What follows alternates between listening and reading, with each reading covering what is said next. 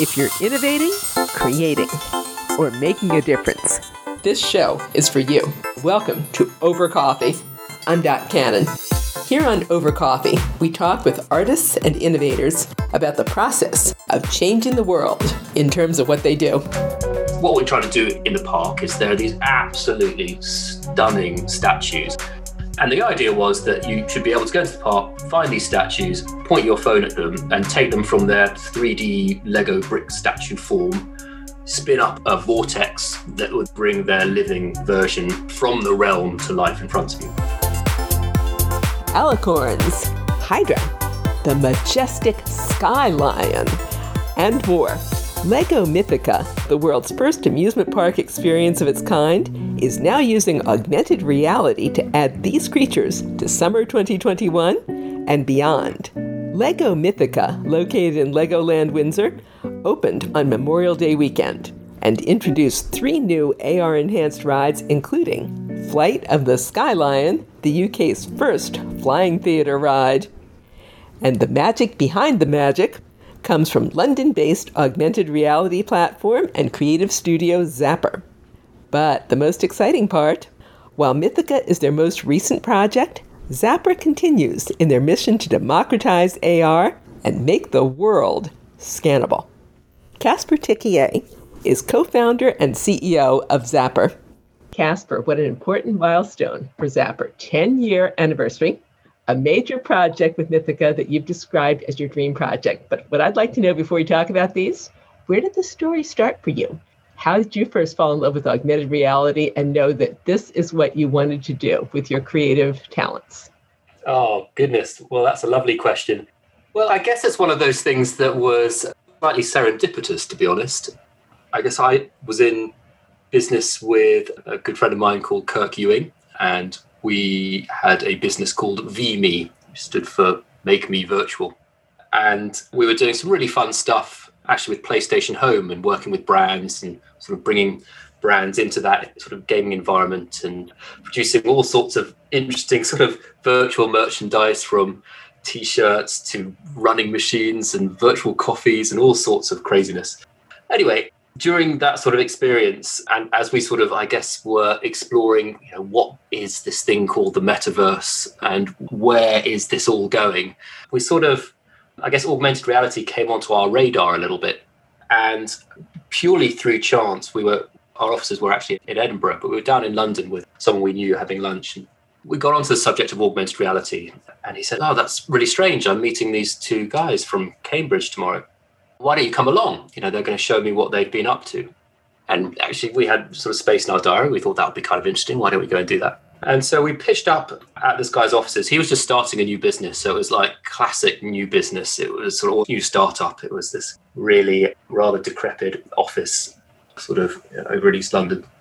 Anyway, these two guys turned up in classic university attire, sort of, you know, sort of slightly broken knitwear, and proceeded to show us the sort of most extraordinary AR experiences. And you remember this was 2010, you know, and so the devices were very different, and lots of people were talking about these the, the future, but not actually showing it in action.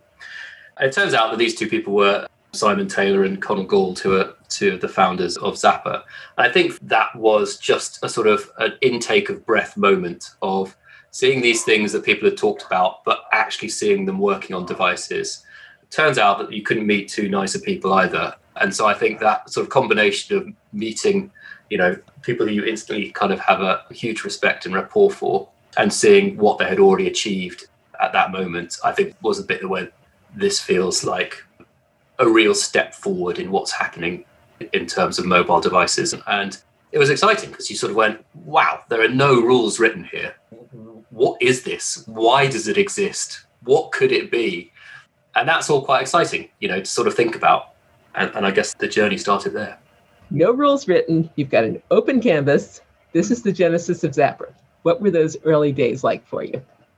Well, I, I guess it was then really interesting. You know, I mean, I think one of the wonderful things that I like, you know, so admire about Simon and Connell is they're so inquisitive, so curious, but also so exacting and constantly asking, you know, why?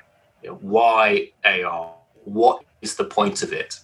And so I guess, you know, on one hand, because there wasn't anything really out there to compare it to, I mean, there were some really cool things, actually, to be fair. The Metaio were doing some great stuff. It's a wonderful company in UK called String who were doing some pretty amazing things as well. But I guess, you know, you sort of went, oh, wow, AR used to be tethered to a desktop. Now it's on a mobile device. You know, how do we, you know, really sort of free this lens that can help us see the world in a different way? You know so i guess this whole notion of how do we democratize that you know we're you know this isn't going to be just one app to rule them all this is something that we need to kind of really get in the hands of the next generation of designers and developers and we need really need to you know speak to different brands and businesses and see you know what value it could bring so I think that, you know, at our heart, there was always that mission of, okay, actually, you know, what we need to do is we need to help build this sector. We need to try and get out there and do that. And I guess because my background in Kirk, my colleague at VB's background, had been in sort of the world of licensing and, and publishing and brands. You know, we had a number of contacts who we could go out to in in the entertainment industry, in, in business, and kind of go, look, we've got this really interesting technology. We think it's good for this. What do you reckon? You know, would you, is that something you'd be interested in exploring? You know, and I guess in those early days, you know, such a massive education job because you were trying to explain what this awful you know, I mean, augmented reality is such a terrible set of words. You know, I mean, it's kind of meaningless to, to everyone. And actually, I have to say, where I think Snap actually did the really brilliant work of taking it away from this notion of augmented reality and talking about the camera and talking about lenses and filters and you know just making it feel more everyday if you like so those early days were pretty exciting but also you know tough because you know you're trying to explain magic in the air to people And unless you actually see it, it's, you know, you can kind of nod along to the idea of it, but it's not, you know, it's hard to grasp. But what's wonderful about it is the minute you do show it to someone, there is that wonderful kind of, you know, at that time, we always describe it, it's almost surprise and delight, you know, that sort of sense of wonder of trying to look around the phone to go, wow, what is happening there? You know, what is, what kind of voodoo is this? So yeah, as always, the first bit's always fun. It's always also, by the way, it's always a lot more fun in hindsight because you forget all the you forget all the hard yards and all the other boring stuff that comes with starting a business. But yeah, halcyon days. I love the term magic in the air. I don't think I've ever heard AR better described than what you've just said. Fast forward to today. If I have my information correct, you've got a thousand plus AR projects, a bunch mm. of awards, and a dream project having worked with Legoland, Windsor, Mythica. How'd that project come on your radar? Oh, well, you know, I guess the reason it's a dream project for me personally is my father was Danish and, you know, the sort of the, the kind of, I guess, the Viking spirit, the, the Danes run strong in our family. So to work with Legoland and to work with Lego as well is a real privilege. It came about actually, as many of these projects do, because of the I guess the strength of character and ambition of one of the key people at Legoland, which is a, a, guy called Ash Taylor, who is the global VP marketing for Legoland. And I guess, you know, he sort of saw the opportunity for augmented reality for Mythica as a piece of IP. And he saw that incredibly early on. And I think it was just, you know, fortunate that he had come across Zappar in sort of, I guess, a previous guise and I guess when it came to it, he just thought, I need to speak to those guys and get them involved. And I love that because, you know, it wasn't the classic, let's do this huge long RFP process. Let's get six people in. Let's do blind bids. Let's. It was. It was more like let's have a conversation. Let's talk about what you know my vision is for this, and please come back and present and see if you know there is a you know a kind of real connection there in terms of what we all want to achieve and Ash and his team, who are all lovely, by the way, were incredible because, you know, if you think, I mean, I guess we were briefed on this maybe a year ago now, I want to say, in a year, you know, in the year that's gone past, to create a brand new IP, to stand that up at Legoland Windsor as a totally new area, to build the UK's first 4D flying theatre, working with sort of incredible partners like Pure Imagination out in California and um, wonderful agency called We Are Sync in the UK and Attractions.io is the app developer. You know, I have to say, Legoland have got an incredible collection of partners that they work with. And everyone came along together and accepted us into that, you know, that collective, if you like. And that's often hard to do, you know, when you've got lots of different people doing different things. But we managed to hit the ground running. And you know, the core of Mythica is, is, is just made for AR because it's about the connection, you know, through kids' imaginations between the process of making sort of creatures with bricks and how they exist in this wonderful mythical realm. And so that idea of there being a portal or a vortex or a connection between this world and another, you know, get back to that magic in the air thing. That you know, that's what AR brings to life. You know, it allows you to put a different lens on the world and you know turn you know one state into another state. So there's lots there that was you know kind of slightly you know wrote itself. However, you know, trying to deliver that technically was pretty challenging, you know, with everything that we had to do. But again, you know, it's amazing what you can achieve when you've got great people who are all headed in the same direction. And, you know, I, I think there is that, you know, sort of great thing that I think, you know, most businesses get the work out of their suppliers that they deserve because of the way they treat them and, and how they, you know, how they go about it. And, you know, Legoland have been exceptional what was one of the biggest technical challenges? You've made it look easy. You made it look like, oh, a yeah. silver lion coming out of a statue, no problem. I don't think yeah. that's the reality. Well, I'll, I'll, give it to you in layman's terms because I'm not one of the engineers. So I'm, I'm sure Simon O'Connell would kick me under the table were they here. So forgive my transgressions in getting this wrong. But so one of the challenges, obviously, is what we're trying to do in the park is there are these absolutely stunning statues. I mean, if you're a Lego fan, it's just as good as it gets. There's these huge sort of recreations of these mythical creatures, you know, really, really vast, made out of, you know, hundreds of thousands of bricks. And the idea was that you should be able to go into the park, find these statues, point your phone at them, and take them from their 3D Lego brick statue form, spin up a vortex that would then bring their living, you know, version from the realm to life in front of you. I guess there are a few difficult things there. One is, you know, how do you do 3D object recognition? And also, how do you do that in a park where, you know, you've got lots of different sort of environmental conditions to think about in terms of what's happening with the light? Is it raining? Is it, you know, what's the foot traffic in front of that statue? And, you know, what's the Wi Fi and network connectivity about? All those things that, you know, you just got to think about in that setting. Plus, we've got to somehow locate that 3D object in the camera view, knowing that people could be in, you know, lots of different sort of angles of view, and solidly make this then vortex kind of accurately be in that exact spot each time. And there are sort of interesting things like with cloud anchors and things that are sort of coming to, to I guess, to allow you to do those things. But to try and do that with pinpoint accuracy in these places is quite tricky. So, and by the way, you've also got to tell people that this thing exists, you know, because how do they know to do it? So, and this was brilliant. This is what's so lovely to be involved in this project so early on, and often we're not. Is that we could then work with the park team as well to create special plaques, and we, you know, turn the Mythica logo into a special custom code scheme that looks, you know, in keeping, I guess, from an aesthetic perspective with everything else in the park. And we could position that plaque and know exactly its location in relation then to the statue that you then point your phone at. And we then came up with this very clever kind of extended code tracking solution that meant that once you'd scan that code, then we can understand exactly where the user is in relation to that code. And then using you know other aspects of the phone in terms of its gyro, you know, as they turn their phone towards the statue, we know exactly the distance, you know, to place then the AR content from. And as they move around, we can use world tracking to make sure that it works, stays in the right position.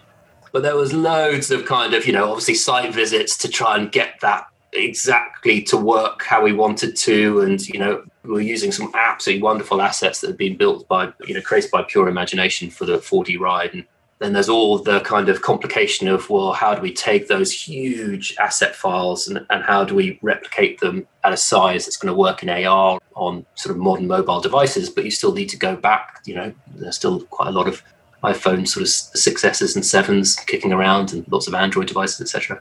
So I guess it's all that it's all the stuff that you don't need to think about. It's a bit like, you know, when you turn on a light bulb, you don't care how it works. It's got to be the same with AR. You don't really care about, I guess, this, you know, a lot of the stuff I just talked about. um, you just want it to be a nice, sort of pleasant, sort of simple, frictionless experience. And so I guess that's the bit you've got to work hard at because it is actually harder to do than it seems in many instances. So that's been very satisfying. It's been extremely satisfying to see that work and see the reactions and see the photos being taken and actually not to get loads of you know kind of support requests going it doesn't work. Take me back in your imagination, would you, to the opening day of Legoland Mythica? What'd you see? What were you experiencing? Well, we were super lucky in that we got to go there. Apologies, that's my dog barking. We got to go there just before it opened. So we weren't actually there on the opening day. And having done those site visits over the kind of months and weeks leading up to it, it's so interesting how on all projects in any industry, in any sector, and you know, or any conference or event, how everything comes together in the last literally minutes. you know, right up to that point, you know, it's goodness, it can look like, you know, just sort of everything everywhere. And so it was so lovely to be there just before the opening and just see it pristine and almost kind of because all the audio was rigged up, but there was sort of we had awful weather here in the UK in May, and then it just turned for the opening. And so there's this really amazing moment of calm just before it. And to see everything there and see all the hard work, you know, that everyone had put into it was really lovely. What we did get to see, which was great, is Legoland clients were gracious enough to show us some video that was taken at sort of 10 a.m. on the opening day of that Mythica site. And, you know, literally just seeing people running towards that portal to be the first to come in was kind of lovely to see. You know, there was real excitement about it. And by all accounts, you know, the, this opening period has been, you know, hugely successful, which again, you know, you can't ask for anything more, can you, after all that hard work to see kids and families actually enjoying the Lego and the rides and the AR I wonder why that's true of any creative project. You get to a stage where, oh, this is never going to work. And then boom, last minute, it all comes together. You just need a deadline, don't you? It's a bit like, you know, there is always some necessary sort of creative tension and friction required in any creative endeavor of any quality in a way. I mean, it's that awful anxiety you get if everything's going slightly too well and too easy, because it's almost like, well, what have we missed? You know, and I think it's true of that sort of deadline driven thing as well is, you know, it's amazing what can be achieved when you know that that is go live.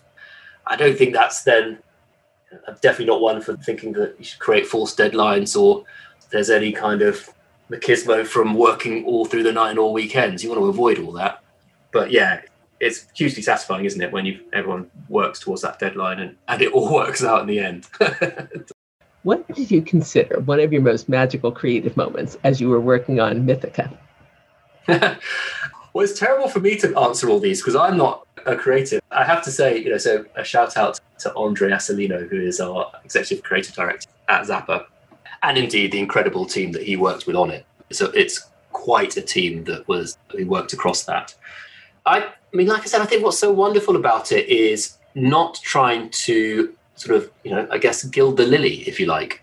It was trying to allow that central storyline of that IP to breathe and to try and see how we could match as far as possible the really incredible designs and, and creatures that had been then stood up by you know pure imagination in terms of how they looked in a way that worked in AR and so again, I think you know, I think the some of the aha moments were more about, hang on, maybe actually we need to do less rather than more, and why don't we just use some of the things that just already make sense in AR and already makes sense to people in terms of how they think about, you know, what a, you know, the idea of a portal, etc. Do, do you know what I mean? It's not trying to do too much, if you like. So I think that was the beauty of it in a way. It was a pretty cool idea to go, all right, we're going to try and stand up these vortices in the park and the relationship between these two things. It's like, okay, we'll try and make that work. So, yes, but I am blessed with a fantastic creative director and creative team. And oh boy, did they put in a shift on that one. But then again, I think it comes back to the thing when you've got a wonderful property, you've got a really wonderful partner to work with, and everyone pulling in the same direction, you know, you try your hardest, don't you? And I guess that's also where the good stuff comes. Would you choose one of your absolute favorite apps of AR and tell me about the jaw dropping idea that led to that one? Gosh, beyond Mythica. I think the tricky thing for me is that I always fall in love with the next thing we're working on. And I don't know if that's just one of those things where, you know, you're always, I guess you never reach perfection, do you? So it is always about what is the next challenge, what is the next thing that's exciting. It's a really, it's a great question. I often think about this and go, some of my favorite AR pieces are the simplest, funnily enough. You know, I know it's great that we can do amazing things now with sort of volumetric video and, you know, kind of the fidelity and the way that we can get kind of sort of reflections to work on 3D items and you know photogrammetry. There's so much awesomeness out there, but there's something about just even the simplicity of a video starting on a piece of paper, where the transition between what's on that paper and that video is completely seamless. That is incredibly satisfying. And I know that's not, you know, people might go, oh, God, that's so boring. But I don't know. I find I delight more in the nuances of the little things than the exuberance and extravagance of the big things. And I think that's because increasingly, you know, I hope that what AR becomes is more a, a kind of a utility and something that, yeah, great, it's great for entertainment. It's, it's wonderful to sort of do these sort of sort of spatial storytelling, but trying to understand how it can, you know, back to that question of why. Why do we need this? You know, what is the reason for it? And sometimes it can just be the bits that are a bit more instructional and informational, might not be as sexy, but that's useful. So yeah, you know, I guess I haven't given you one example, but that's certainly a sort of I'm gravitating towards the beauty and simplicity in AR. That sounds almost like a lesson on how to create good AR beauty, simplicity. If you were teaching someone right now as you democratize AR, what works and what didn't, what would you add to that? Oh, well, one thing I probably have bored people with too much, but it, it is a mantra that we talk about all the time is we do talk about this thing called the five C's for success in AR. And I guess that is a framework for thinking about how you make experiences that are going to engage, you know, end users. And, and those five C's stand for the context, controlling that context, the call to action, uh, the content itself, and the communication of that experience. And, you know, all those things surround the technology and it comes back to that thing of you know the technology just needs to work no one needs to be thinking about the technology and they need to be enjoying the experience it's all about the end user benefit and i guess context and control are two parts of the same piece in a way. You know that context is where is that person? You know have they got a hand free? What's the network connectivity like? You know how old are they? What kind of device are they on? All that good stuff that just sort of goes where is this person at this point in time that we're asking them to use AR, and is it a good one? And then the control bit is all that sort of stuff around the environment that we talked about for Mythica in a way. You know, what is happening with the sounds, the lighting, how far away is something from the thing we're asking them to scan, or where we're asking them to position, you know, something. Because all those count in terms of making it feel magical or increasing that sort of verisimilitude the call to action then is also key because it's still not a behavior that everyone's familiar with. And when you see most people actually use a mobile for AR, more likely than not, they'll do the thing you absolutely don't want them to do. They'll get too close, they'll be too far away, they'll be in landscape or portrait or holding the phone wrong, or finger over the camera, you know, all that good stuff. So actually the call to action to tell them what it is, you know, and what they're going to get from it and how they should do it, critical, right? again, really obvious stuff, but so important. Content goes without saying, you know, don't do AR if it could be delivered better, you know, through other existing channels that people understand and know. And then the communication piece is again, you know, how do you use your other existing channels or present examples of the experience that piques people's interest? Or, you know, if you've got your internal staff or sales staff or, you know, make them aware of it, you know, because they're your greatest sort of advocates to go out and share it with others. So that sort of five C's framework is something that we come back to continuously and ask ourselves when we think about making experiences. And I guess those first two C's become kind of more nuanced and specific depending on what vertical you're in, whether you're doing something in, say, retail or packaging or, you know, events. So yeah, I think that's something we talk about a lot. Of course, I asked you about that because I am planning to do a shameless plug here. Zappar is democratizing making AR with the tool, and I wish you'd tell me about this. yeah, we certainly are. I mean, you know, I guess democratization is one of those words that gets massively overused, but it is something we've talked about for a long time. Why do we talk about it? We talk about it because we fundamentally believe that that it is a facilitating technology and it is something that if we truly believe that it has value, that it is something that needs to be understood by you know this next generation of developers and designers. So it is part of their you know their skill set to think about how they tell stories. You know, it's just another means of doing that. And so, in order to do that, though, well, you need to build a, a tech stack of you know different underlying kind of algorithms for different tracking types, for code tracking and image tracking and world tracking and face tracking, all that sort of good stuff. And then you have to kind of create a, a really good sort of publishing and authoring platform that allows people to describe these experiences that tend to be short form on the go occasions on mobile. So that's, I guess, what we did with ZapWorks. Or you need to then, you know, create wrappers around existing content authoring tools that people already use, you know, be that sort of 3JS or Unity or other software, so that, you know, actually that people don't have the heavy lift of having to learn a new tool. They can just use the tool they like, but, you know, kind of be able to use the guess, our, underlying tech to bring that to life in AR. And then you need, you know, a wealth of distribution methods so that people can put that out whether they want. So whether that's natively in an app or, you know, more recently through web AR, etc. So I guess democratization kind of sort of is central to the way that we think about our product roadmap and the way that we think about, you know, how do you build AR experiences that can be robust, scalable, affordable, and efficient. And so that's I sometimes wish that we hadn't gone for something so lofty in terms of democratization because it's almost such a massive challenge. By the way, it's not only us doing it. It'd be ridiculous to think that you can be a single, you know, company that's trying to do that.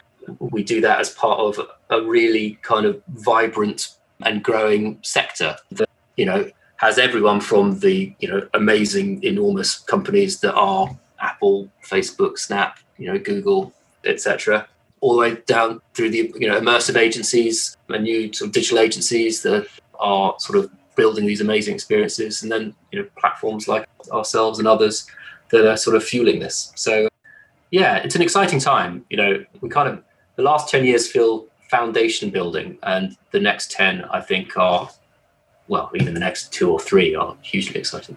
When you say that you are in love with the next project you're doing, what's the project you're falling in love with currently? oh goodness. Well, I'll tell you what. So there's another part of our business. So we talked about our creative studio business. We talked a bit about our platform. The other one, which is a sort of a third pillar that really truly makes us quite unique, is that we also create our own hardware. So a project we've been working on for really the last five years is a thing called ZapBox. And so ZapBox is our mixed reality headset. Again, for the democratization point, it's about how do we take a $3,000 headset but deliver it, you know, at a price point that's more like $30. I think the thing we're super excited about is the next iteration of ZapBox that is due out in October of this year. We have some, some very fortunate to have some wonderful Kickstarter backers who helped fund this latest version a little while ago.